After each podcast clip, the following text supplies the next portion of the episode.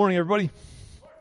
Morning. Well, today we get to start on a new series called uh, Love One Another. So, what is love? Love, well, it's a lot, actually. Love is a lot. Uh, love evokes, it engages, right? It actually enrages at times. Love protects, and it is passionately pursued. Love explodes with joy and with deep pain. Love intertwines itself in the secret sections of our hearts and our souls and our minds. And love becomes a fragrance, a song, a place, a food, and a face. Love is also just confusing. It is. Yet love can be clearly seen because love is an embrace. It's when friends pause to listen and uh, share a heart to heart moment and they shed a tear, right? And they carry burdens and they pray for one another. And love is intentional, right? It's time spent and it's a word of encouragement spoken in that moment. Love is also an act of kindness. A safe place to fall and share your fears. Love is a commitment, it's a covenant, it's when the birth of a child happens. And it's also a deep heartache and emotional anguish of losing a loved one. Love is a lot. It's a lot. And love can be really overwhelming, especially if you want to learn about love right? If you want to learn about love, read about love, there are hundreds of thousands of books or poems on Amazon and Google that you can choose from.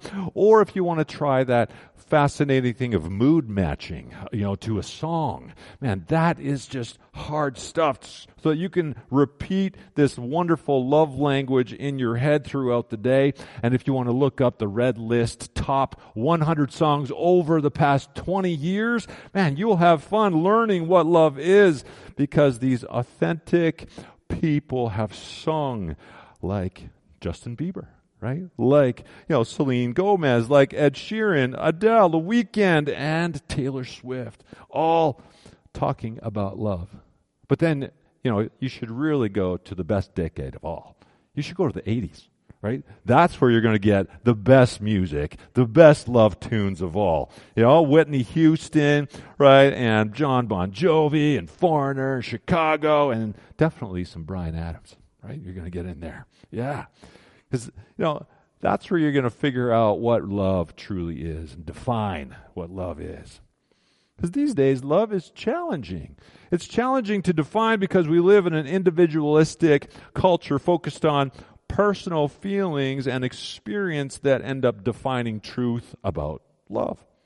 And our North American culture has kind of changed how society views love, how it expressed love, films love, how you read about love, how you are experiencing love on social media, and how you actually communicate on an everyday basis about love, which makes love rather subjective, quite individualistic, and therefore it's just overall kind of confusing, then, isn't it? So when a life and love become a whole lot more fluid in how we view a love, I find it challenging just to get a firm understanding of what love is. And so therefore, I find it best just to go to the creator of love. Now, when you read in God's Word, you know, in uh, First John, and actually also in the Gospel of John, which are written by the same uh, writer, uh, the person named John, he actually expands on a particular phrase uh, that comes from John 13, 35, uh, and 34, which is to love one another. That's the phrase. And and in in the book of First John, in uh, chapter four, verses 7 through 9, uh, John actually expands on that phrase a little bit more and what it is. And he says this He says, uh, Beloved, let us love one another. For love is from God, and whoever loves has been born of God and knows God. And anyone who does not love does not know God, because God is love. And in this, the love of God who made manifest among us that God sent his only Son into the world so that we might live through him. So here, John begins to clarify any confusion that we may have regarding love in his definition of love because it's not about a feeling, it's not about an experience, and it's not about a song. It's about a person. Yeah, but not any person, right? He says that love is from God. And love is God. And that love came to life among us right, in Jesus, so that you might live through him. Let's just repeat that again. He says that love is from God, love is God, and that love came to life among us in Jesus, so that you might live and love through him. And so John is telling us that God's love actually is duplicated, has been duplicated in Jesus. And he became the image bearer of God's love to us so that we may receive and live in and sing about and read about and experience the perfect love of God through our life in Jesus Christ.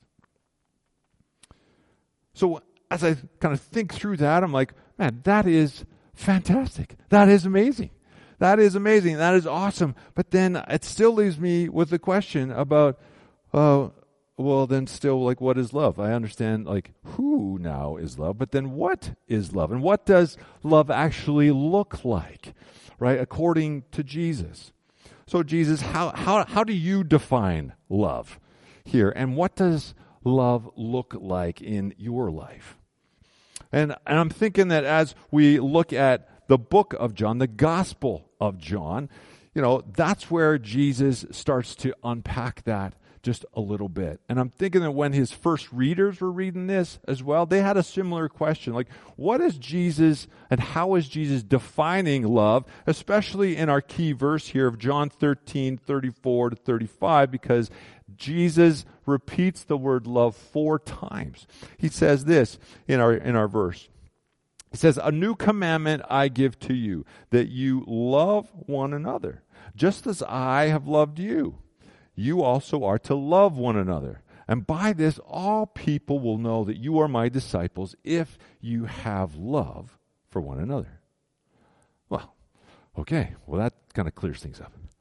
Well, not really. Not in my mind. It like totally doesn't. I still don't know how Jesus defines love in this passage until I start to understand that Jesus defines love in the Greek. That's how he does it. Love is Greek to Jesus. And so if you understand a little bit of Greek, uh, you know that there are four words in the Greek that talk about love three of which are mentioned in the Bible, and the fourth that you're going to see on on on screen is is simply uh, up to you if you decide if that's actually in the Bible or not. You got to figure that one out. It's kind of it's kind of fun. I'm just going to leave it up to you. So the first word uh, here is storge. Storge is uh, a love and affection that naturally occurs just in family. It's in family, between parents and children, siblings, close relatives, right? And even though we may fight and have disagreements, there's still this base level of, of love and, and commitment. That's storge. The second uh, word is phileo this word implies a strong emotional connection and, and, and use of the word love between friends, right? That deep friendship, that bestie that you have, that best friend, that bro relationship, that sisterhood that, that you have. That's this deep relationship of friendship. That's phileo. And then the third is eros, described uh, as love and romance, uh, passionate, the sexual relationships that, w- that we have. And it's where we actually get the word erotic from. And then there's the fourth. The fourth word is agape. And now it refers to the love of God. Agape is the very nature of God. For God is love. It's kind of defines who he is. You know, and, and, and agape is also known for this action, and it prompts us to do something. And so, now that we have this, these definitions of, of love, now, church, now, who do you think uh, or which word do you think Jesus is using in today's text? In John 3rd and 13, 34 to 35. Which one do you think he's using? It's okay if you say it out loud. it's agape, by the way. Agape love. Yeah, if you guessed that, that's right. Yeah, uh, because agape love is what's actually describing himself. He's describing who he is in this passage, how he loves and how he wants his disciples to love. And agape love is this, is this critical identifier that he wants all his disciples to be known for. He wants us to be known for agape love. Now, if you've chosen or kind of picked one of those other, you know, uh, Greek words that were on screen, right? Uh, those three definitions, you know, those ones are unique because uh, why I, Jesus doesn't use them is because they're all connected to a person or a family or a friendship or a couple. They kind of are the root of the whole definition of love is grounded in that. It defines how love is expressed and experienced through feelings in a human relationship. This means, you know, the ancient world kind of defines love in a similar individualistic manner as we do today, as our songs do, as how our social media does, how our whole culture kind of defines uh, love in a very self fulfilling manner. Now, in our passage. You know, Jesus uses the word that, that kind of goes beyond ourselves, goes beyond our selfish nature. Jesus uses agape because this love, this love is just pure. It's pure from God, and it's powerful, and it's so big that we cannot fully understand it or comprehend it. It's one of those kind of mind bending words that Jesus uses because it's used to describe God Himself the God is, that is his nature, right? He uses it to define himself. And agape is not based on feeling, which I'm so thankful for. It's based on an action. So you know that God's love is always doing something. It's moving towards someone and being you and us together. Um, and now that we've kind of figured that part out, we can kind of bounce back to, you know, First John, because John says in his letter that God's love is manifested itself and became alive in Jesus. Meaning that now that love is in Christ and it's moving, it's doing something, it's moving towards someone and something. And now we find Jesus, he's standing before his disciples back in the Gospel of John, and he's claiming to be agape, to be the very nature of God, the full definition and demonstration of the love of God in the flesh right before his disciples. And when Jesus commands the disciples now to agape one another as I have, a, has, have agape each of you. What? Holy, you want me to do what? You think I can become the nature of God and love like He loves? Dude, are you crazy? As if I can do that. Like, who, what kind of human being can do that? Like, they're kind of freaking out as, as I would. Because it, it's only later on in the Gospel of John that the disciples begin to understand how they can actually become like Jesus and love people unconditionally like Jesus and like God. But in this moment, they, they don't know. They didn't know this.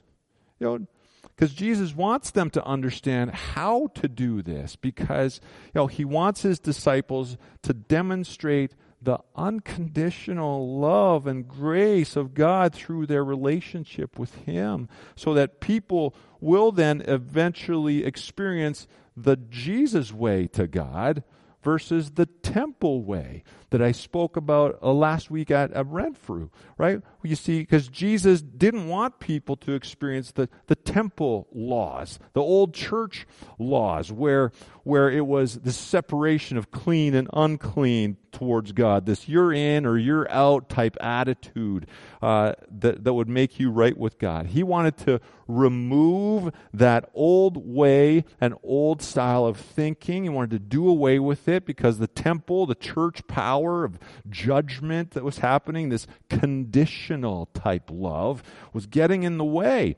And he wanted people there to begin to experience who God was, to be embraced by God because Jesus was now providing a new way, a new way to God that leads to forgiveness of their sin and everlasting life in heaven because of Jesus' sacrifice on the cross by conquering sin and death.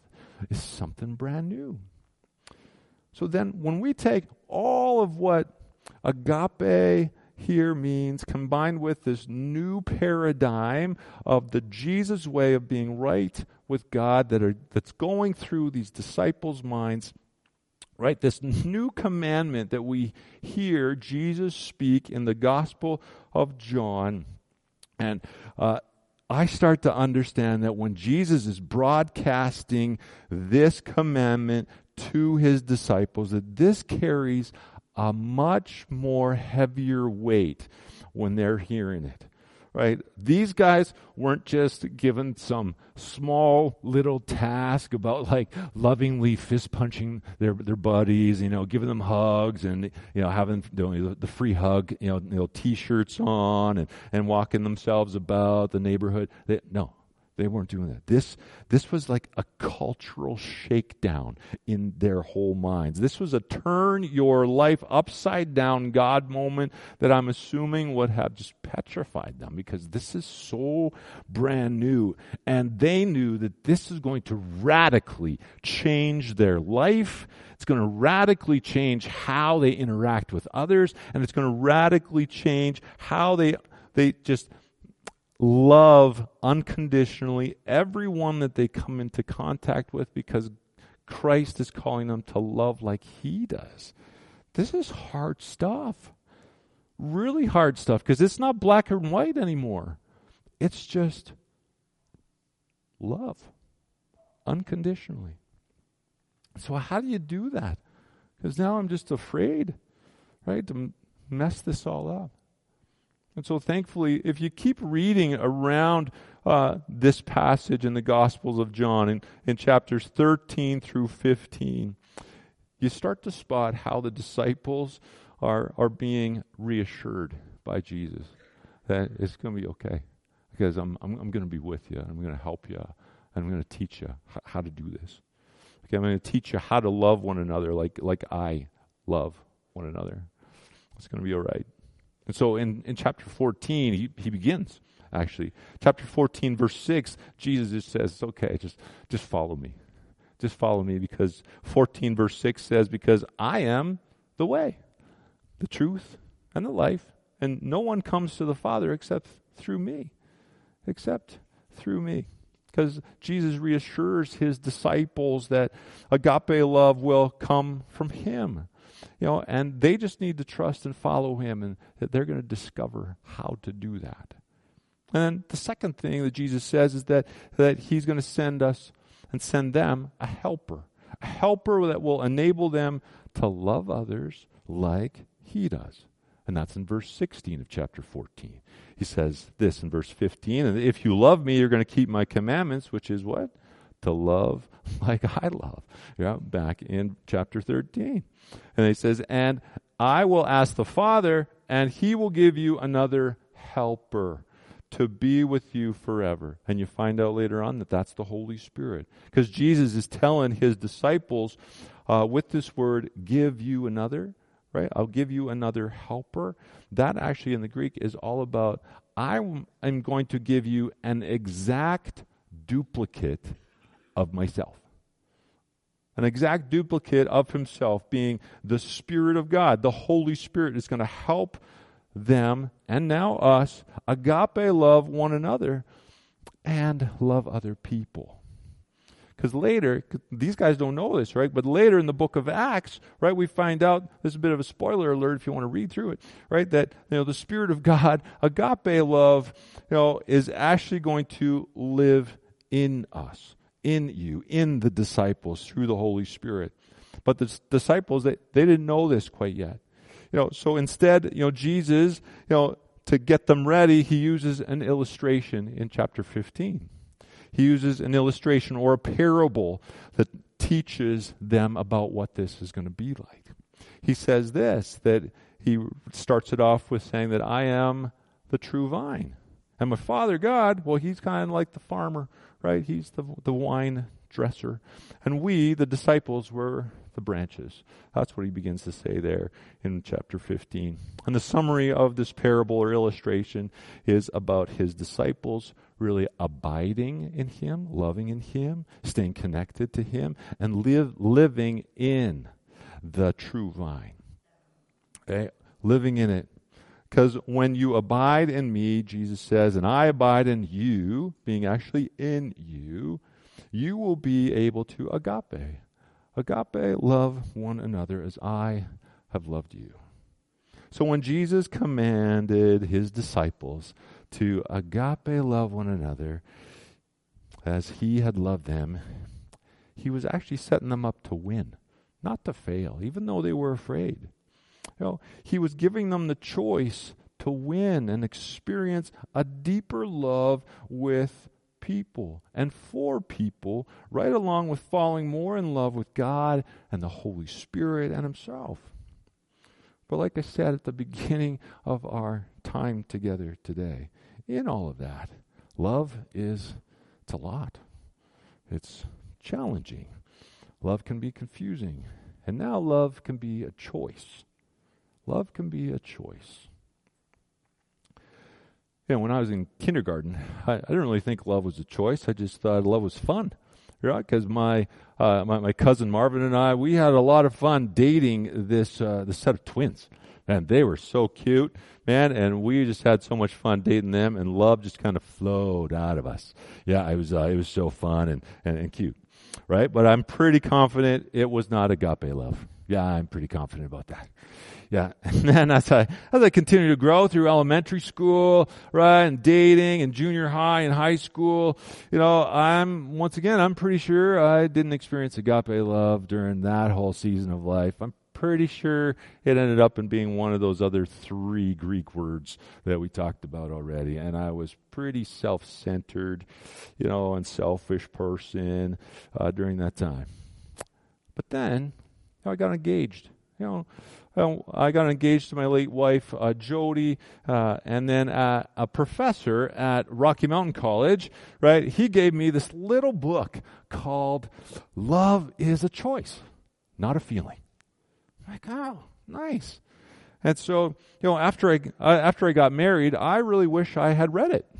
Yeah, that would have been good. But, you know, I didn't because now I was actually experiencing love as a choice you know, instead of just this feeling due to these tense conversations you end up having, these, you know, miscommunications that happen, this, wasn't it your turn to cook, and why do I always have to do the dishes? Like those kinds of things that happen, and all of a sudden, love becomes a choice because there's no real lovey dovey feelings in here anymore. But that's what happens when agape love begins to you know permeate us when christ is in us it begins to change us and transform us into this way of loving others even though you don't feel like it. And for all of us love becomes a choice it always becomes a choice. And that choice can't be built upon, you know, a favorite love song or a romantic moment or just those wonderful family gatherings that you may be a part of at Christmas and Easter. It will need to be built on a love that only Jesus can give. A love that only Jesus can produce in you and I because you have chosen to stay connected to Him, abiding in Him uh, as your true vine, as someone who's going to be dropping that love within you. Because that love is the kind of love that transforms and not only changes us, but changes the people that we are now called to love. You see, Jesus he understood love because he was love. And he demonstrated that kind of love to his disciples when he chose to humble himself and become a servant. At the beginning of chapter 13, you end up seeing Jesus lovingly washing his disciples' feet, which would have been disgusting, right? To do that and to lower himself in, in, in that way. But Jesus put agape love into action. He did something that we would not want to do. He loved regardless of how uncomfortable it was and how much time that it seemed to take because he chose to love, as we see in John 13. Because Jesus chose to love and become really the bearer of God's love to all people so that they could experience the unconditional love of God. And when we choose Christ, you know, receive his forgiveness and give our lives to him as Christians, we are now bearers of Christ's love. We become ambassadors who represent Jesus' love. And now it's our job to point people to God by doing one critical and sometimes complex, and other times really complicated, and other times it's really simple, but our stubbornness gets in the way of not wanting to do it because all we're called to do is one thing love one another. Let's pray. Father, all of us know know that when it comes to loving others, when it comes to what seems simple, to love one another, can become so hard. Uh, it's uh, and we know that we get in the way, that we get stubborn. We have other things on our agenda. Uh, we have time crunches. We have this. We have that. We have just fill in the blank that keep us from loving others the way you want us to love others. And so we do need your helper. We do need the Holy Spirit uh, to teach us, to lead us, and to show us how to love unconditionally. And, and ultimately, Father, we need to be reminded of how much we are loved unconditionally.